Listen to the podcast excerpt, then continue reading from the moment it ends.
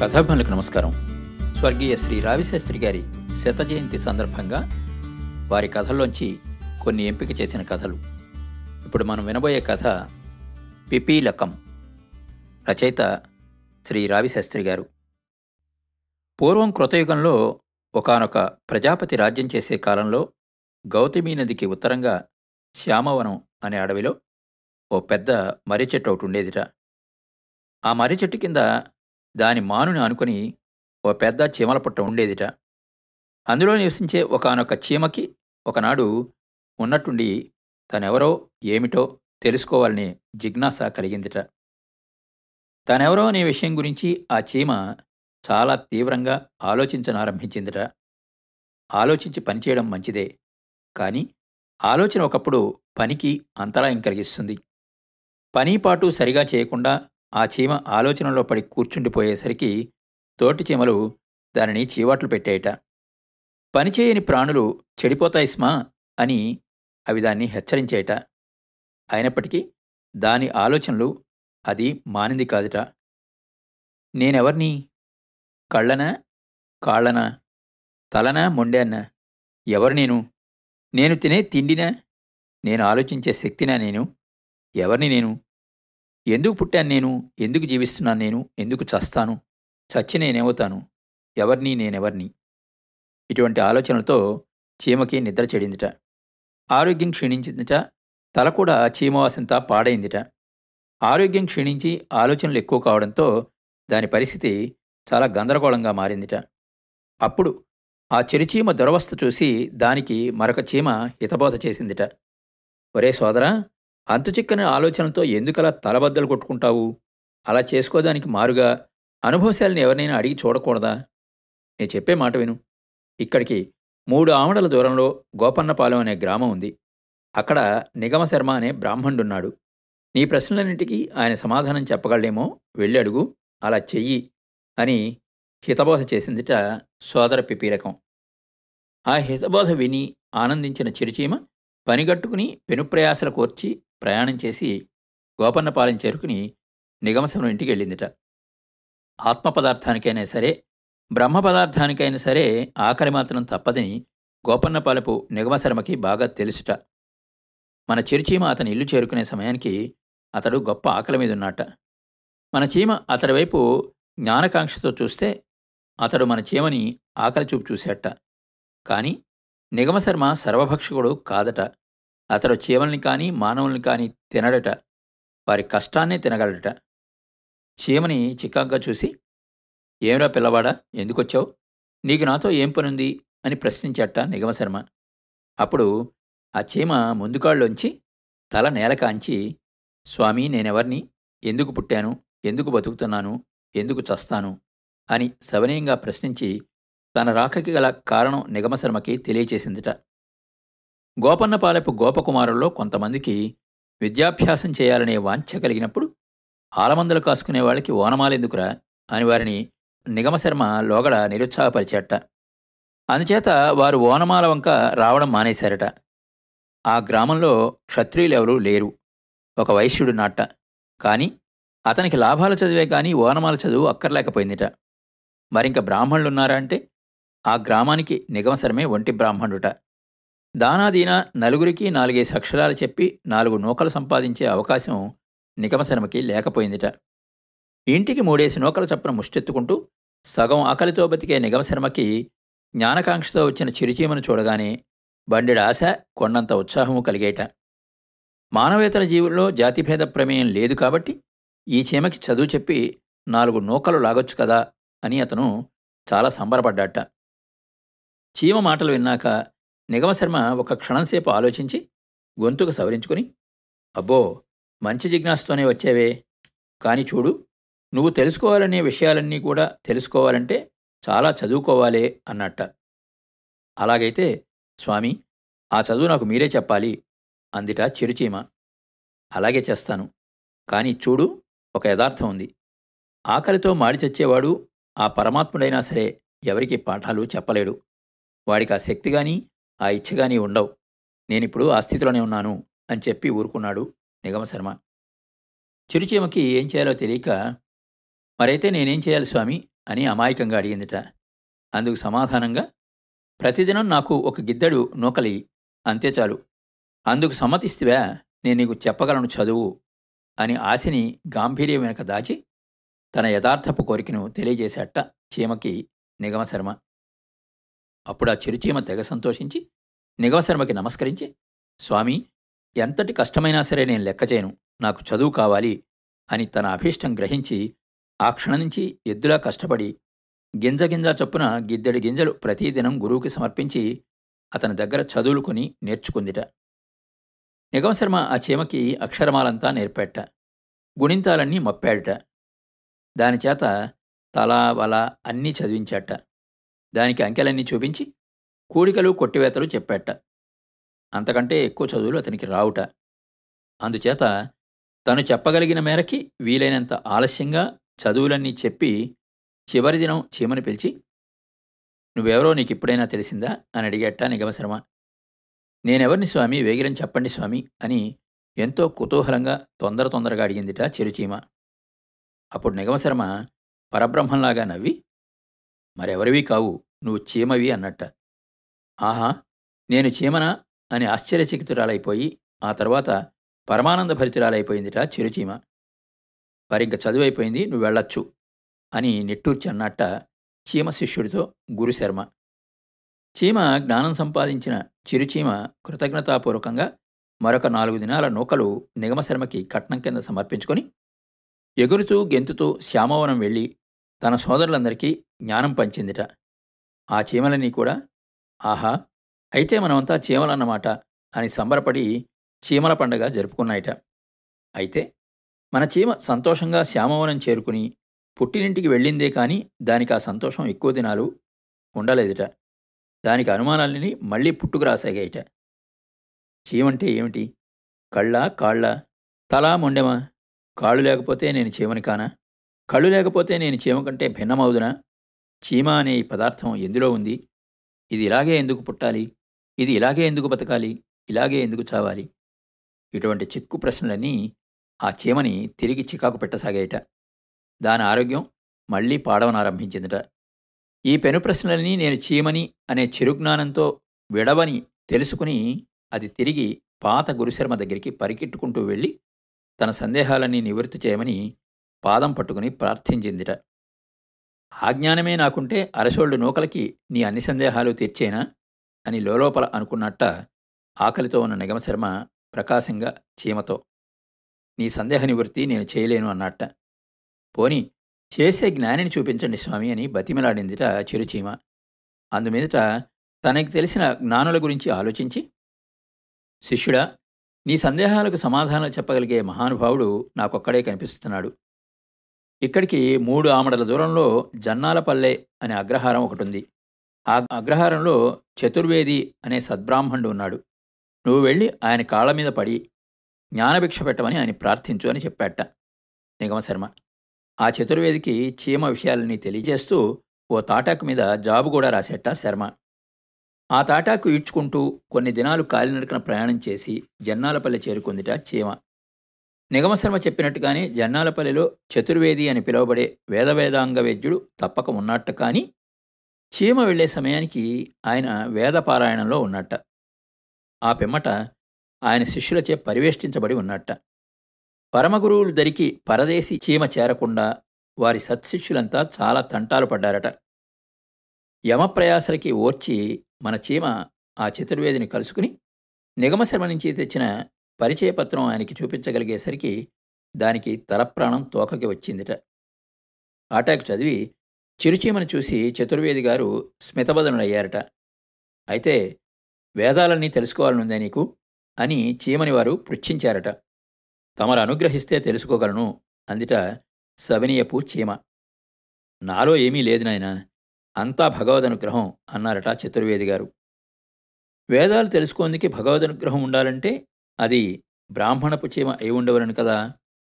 అని అంతలో చతుర్వేది గారి శిష్యుడొకడు ఒక చిన్న సందేహ రూపంలో తన అభ్యంతరం తెలియజేశాట ఆ విషయం గురించి కొంత చర్చ జరగవలసిందే కానీ చతుర్వేది గారు వేదాలు తెలిసిన అధికారంతో చర్చ జరగనీయకుండా చేశారట. తద్బుద్ధి కలవాడే సద్బ్రాహ్మణుడు పుట్టు బ్రాహ్మణులు వచ్చేటి కాలం కలికాలం కాని ఈ కాలం కాదు. ఈ చీమకి సద్బుద్ధి కలదని నా బుద్ధికి తోస్తోంది. చిన్న చిన్న చిరుపాపాలు ఏవైనా ఈ చీమ చేసి ఉన్నప్పటికీ శుద్ధి చేసి ఈ చీమని మన బ్రాహ్మణ్యంలోకి మార్చుకోవచ్చును అన్నారట చతుర్వేది గారు. శిష్యులంతా గురువాక్యం శిరసావహించవలసి వచ్చిందిట. కానీ వారు తమ కోపాల్ని తమ తమ కడుపుల్లో దాచుకుని చీమకి వాతలు పెట్టి శుద్ధి చేద్దామని సంకల్పించేసరికి వాతలు పెట్టినట్లయితే ఎందుకు చస్తానో తెలుసుకోకుండానే చస్తాను మొర్రో అని చిరుచీమ పెనుకేకలు వేసి గోల చేసిందిట. కేకలు విని పరిగిడి వచ్చిన చతుర్వేది గారు శిష్యుల్ని వారించి వాతలకి మారుగా మంత్రజలం చల్లి ఆ చీమను శుద్ధి చేసి దానికి బ్రాహ్మణ్యం ఇప్పించారట. చతుర్వేది గారు నిర్దిష్టంగా గురుకట్నం నిర్ణయించే అలవాటు ఎన్నడూ చేసుకోలేదట కానీ వారు యజ్ఞం చేయదలుచుకున్నారట. హిరణ్యం కొంతైనా లేనిదే యజ్ఞం జరగడం కష్టంట. అందుచేత చీమకి వేదాలు వాటి సారాలు తెలియజేసే ముందు చతుర్వేది గారు ఓ చిన్న నిబంధన చేశారట. ఆ నిబంధన ఏమిటో విన్న చీమ అయ్యో బంగారపు బరువు నేనే భరించలేనే తాటాకే మొయ్యలేపోయాను కదా అందిట. రేణువు రేణువు చొప్పున ఎంత తేగలిగితే అంతే చాలు అని చాలా సౌమ్యంగా సెలవిచ్చారట చతుర్వేది గారు. రేణువు రేణువు చొప్పున తేగలిగినంత హిరణ్యం తెచ్చుకున్న చీమ సంవత్సరాల పాటు శ్రమించి చతుర్వేది గారి వల్ల వేదవేదాంగాలని తెలుసుకుని ధన్యున్నయ్యాను అనుకుందిట మన చిరుచీమ. అధ్యయనం అంతా ఆయన పిమ్మట చతుర్వేది గారి వల్ల వేదసారం అంతా ఒకే ఒక మాటలో ఉన్నదని తెలుసుకున్నదిట మన చీమ. ఏమిటది? సోహం అన్నారట చతుర్వేది గారు. సోహం అందిట చిరుచీమ. అన్నాక అంటే ఏమిటి స్వామి? అని అడిగిందిట చీమ. అంటే ఏమిటో అంతా బోధించారట చతుర్వేది గారు. అంటే ఏమిటో అంతా విన్నాక అయితే ఏమిటి? అని ప్రశ్నించిందిట పిపీలకం. చదువు అయిపోయింది. అన్నట్ల చతుర్వేది గారు. శ్యామవనం చేరుకుంది పిపీలకం. బ్రహ్మజ్ఞానం పొందినప్పటికీ బ్రతుకులో ఏం తేడా కూడా కనిపించపోయేసరికి చీమ చాలా నిరుత్సాహపడిపోయిందిట. బ్రహ్మజ్ఞానంతో దాని తలంతా నిండిపోయి దాదాపు పండిపోయినప్పటికి కూడా బతుకులో దానికి వెతుకులాటలు పీకులాటలు బరువులు బాధ్యతలు కష్టాలు కడగళ్ళు ఏమీ తప్పలేదుట. బ్రహ్మజ్ఞానం పొంది కూడా నీరసించిపోతున్న మన చీమను చూసి మరొక చీమ చాలా వగచి ఈ విధంగా హితవు చెప్పిందిట. నువ్వెందుకు తమ్ముడా అలా నీరసించిపోతావు? వేదవేద్యుల కంటే గొప్పవారు మహారుషులను పిలువబడేవారున్నారని విన్నాను. మన ఈ వనంలోనే ఏడు కొండల అవతల నుంచి వచ్చిన సోదరుణ్ణి ఒకడిని ఈ మధ్యనే నేను కలియడం తటస్థించింది. వాళ్ళు ఉన్న దగ్గర ఒక మహర్షి ఎన్నాళ్ళ నుంచో తపస్సు చేస్తున్నట్ట ఆ మహర్షి చుట్టూనే వాళ్ళంతా పుట్ట పెట్టుకుని జీవిస్తున్నారట. పోయి నీ బాధంతా ఆ మహానుభవంతో చెప్పుకోకూడదు అని హితబోధ చేసిందిట ఆ మరొక చీమ. హితము చెప్పినందుకు ఆ మరొక చీమకి నమస్కరించి ఋషిపుంగవుణ్ణి దాటుకుంటూ ఏడుకొండలు దాటి వెళ్ళిందిట మన చీమ. అక్కడ ఒక చిన్న గుట్టంతా పుట్ట ఉందిట. అందులో చీమలు ఎన్నెన్నో ఉన్నాయిట.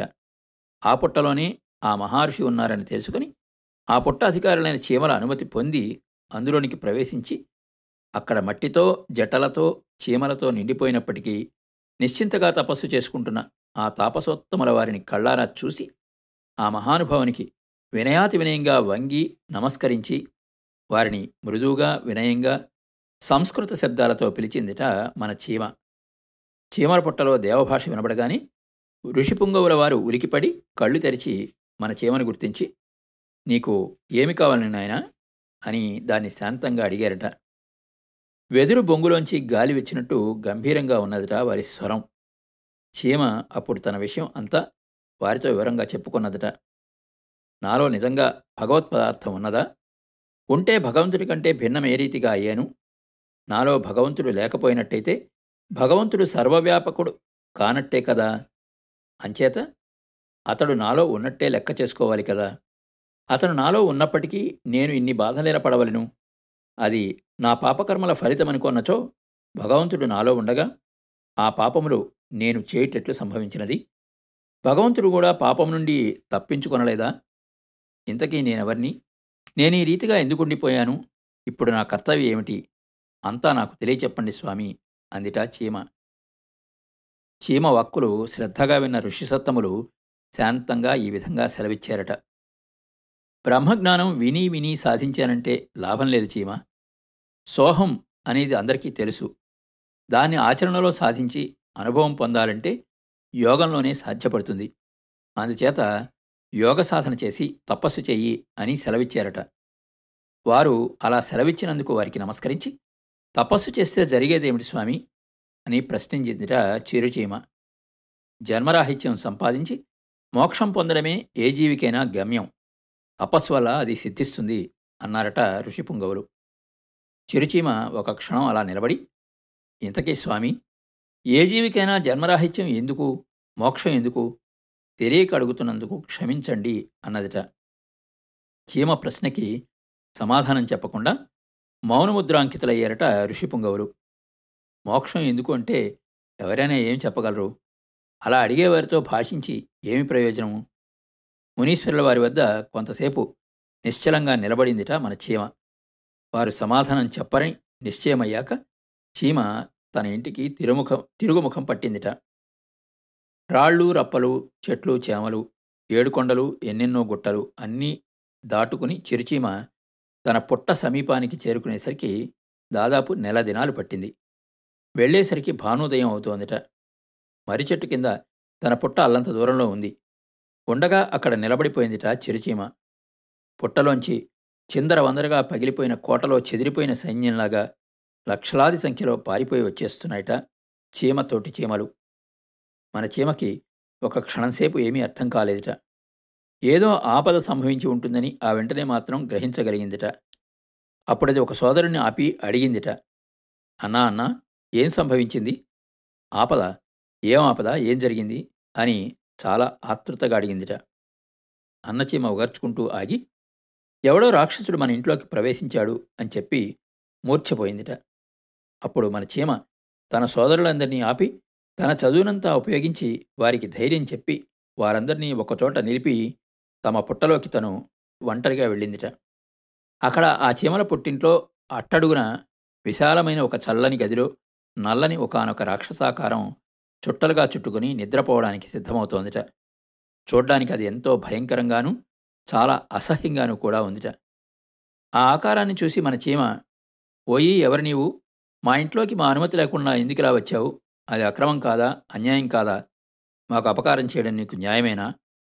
అని ఆ ఆకారాన్ని గౌరవపూర్వకంగానే అడిగిందిట మన చీమ. ఆ ఆకారం చీమ మాటలు విని తలెత్తి చూసి చీమని కనిపెట్టి బుసబుసమని నవ్వి ఈ విధంగా చెప్పిందిట. ఓరీ పిపీల కాథమా నేనెవరినైనా అడిగావు? నేను సుఖభోగిని. నీ పాలిటి మాత్రం కాలయముణ్ణి. ఇప్పుడు తెలిసిందా నేనెవరో? తెలిసింది కదా మరి? నువ్వెవరో నీకు తెలిసినా నీ ముఖం చూస్తే నీకింకా ఏమీ తెలియనట్టే ఉందిలే. నువ్వు ఈ లోకంలో ఒకనొక తుచ్చపు కష్టజీవి. కష్టజీవులు కష్టపడాలి. సుఖభోగులు సుఖించాలి. అలా జరుగుతుంది అనేది ప్రకృతి ధర్మం. అలా జరగాలనేది భగవదాదేశం. అందుచేత మీ చీమ వ్యధవులంతా కష్టపడవలసిందే. మీ కష్టం మీద మేము సుఖించవలసిందే. మాకు అదే న్యాయం అదే ధర్మం. కాదన్నవాణ్ణి కాటేసి చంపుతాం. ఇది మీరు కష్టపడి కట్టుకున్న ఇల్లే. బాగానే ఉంది. మీ నిర్మాణ కౌశలానికి ముగ్ధుణ్ణయ్యాను. మిమ్మల్ని మెచ్చుకుంటున్నాను. చాలు నీకది. పొండి. మరింక దీని సౌఖ్యం అనుభవించే భాగ్యం అంటారా? అది మాది. అది మా హక్కు. ఆ హక్కు మాకు వీడు వాడు ఇచ్చింది కాదు. భగవంతుడే ఇచ్చాడు. ఇది ఇప్పటినుంచి నా ఇల్లు. బోధపడిందిరా చిన్నోడా? నీకేదో చదువులు చదివి పాఠాలు నేర్చుకోవాలని కుతూహలంగా ఉన్నట్టుంది. ఈ దినానికి ఈ పాఠం చాలు. మరో పాఠానికి మళ్ళీ రాకు. వచ్చావంటే మిగతా పాఠాలన్నీ మరో లోకంలో నేర్చుకోవాల్సి ఉంటుంది. పరంచేత వేగిరం నడువు ఇక్కడి నుంచి నాకు రాత్రంతా నిద్రలేదు ఇప్పుడు నాకు నిద్రాభంగం మరింక చెయ్యక. ప్రాణాల మీద తీపుంటే తక్షణం ఇక్కడి నుంచి పో అన్నది. ఖచ్చితంగా చెప్పి నిద్రపోవడానికి సిద్ధంగా తలవాల్చిందిట ఆ రాక్షసాకారం మన చిరుచీమ నివ్వెరపోయిందిట. నువ్వో చిరుప్రాణివన్నారు నువ్వు చీమ పేరు గలదానివన్నారు నువ్వు దేవభాషలో పిపీలి కానివన్నారు నువ్వు పిపీలి కానివే కానీ నువ్వు కూడా బ్రహ్మ పదార్థానివే అన్నారు. నువ్వు అదన్నారు ఇదన్నారు. అంతేకాని నువ్వు కష్టజీవివి. అని మాత్రం అంతవరకు ఎవ్వరూ చెప్పారు కారట చిరుచీమకి. నీ కష్టాన్ని దొంగిలించి ఇతరులు సుఖిస్తారని కూడా ఎవరూ చెప్పలేదుట దానికి. శాస్త్రాలు చెప్పని సత్యం ధర్మాత్ములు దాచిన సత్యం నిజ జీవితంలో ఆ రాక్షసాకారం వల్ల తెలుసుకుని ఆ నిజానికి కొంతసేపు నిశ్చేష్టురాలైపోయిందిట మన చిరుచీమ. ఆ తర్వాత కర్తవ్యం గురించి ఆలోచించను ఆరంభించిందిట. ఆ విధంగా జ్ఞానోదయం కలిగి బుద్ధుడైంది కాబట్టి ఆ చెరుచీమకి తనేం చేయాలో వెంటనే తెలిసిపోయిందిట. అప్పుడు మన చీమ ఆ రాక్షసాకారాన్ని సుఖంగా నిద్రపోనివ్వక దానితో ఈ విధంగా చెప్పిందిట. ఒరే రాక్షసముడా మేం కష్టజీవులమే కావచ్చు నువ్వు సుఖభోగివే కావచ్చు కానీ నువ్వు మా కష్టాన్ని అపహరించి మాకు అన్యాయం చేయడం మేము సహించం మేము తిరగబడతాం. నువ్వు చెప్పిన న్యాయం భగవన్యాయమైనా సరే అది అన్యాయం కాబట్టి దాన్ని మేము మారుస్తాం. అందుగురించి మేము తిరగబడతాం. మీ మీద మేము తిరగబడి తీరుతాం అని చెప్పిందిట మన చీమ ఆ రాక్షసాకారానికి. చీమ వాక్కు విన్న రాక్షసాకారం మొదట కొంచెం వెటకారంగా నవ్విందిట.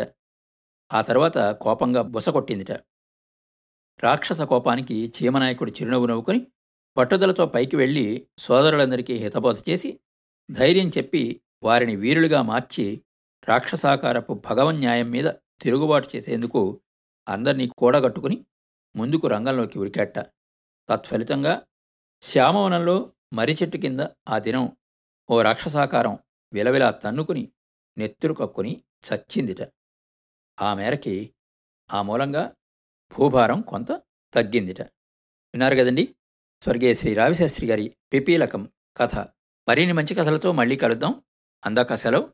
మీ కొప్పర్తి రాంబాబు విశ్రాంతి ఉద్యోగి ఇండియన్ బ్యాంక్ మా షో నచ్చినట్టయితే యాపిల్ పాడ్కాస్ట్ గూగుల్ పాడ్కాస్ట్ మరియు స్పాటిఫైలో కానీ సబ్స్క్రైబ్ చేసి నోటిఫికేషన్ ఆన్ చేసుకోండి. నెక్స్ట్ ఎపిసోడ్ రిలీజ్ అయినప్పుడు మీకు అప్డేట్ వస్తుంది.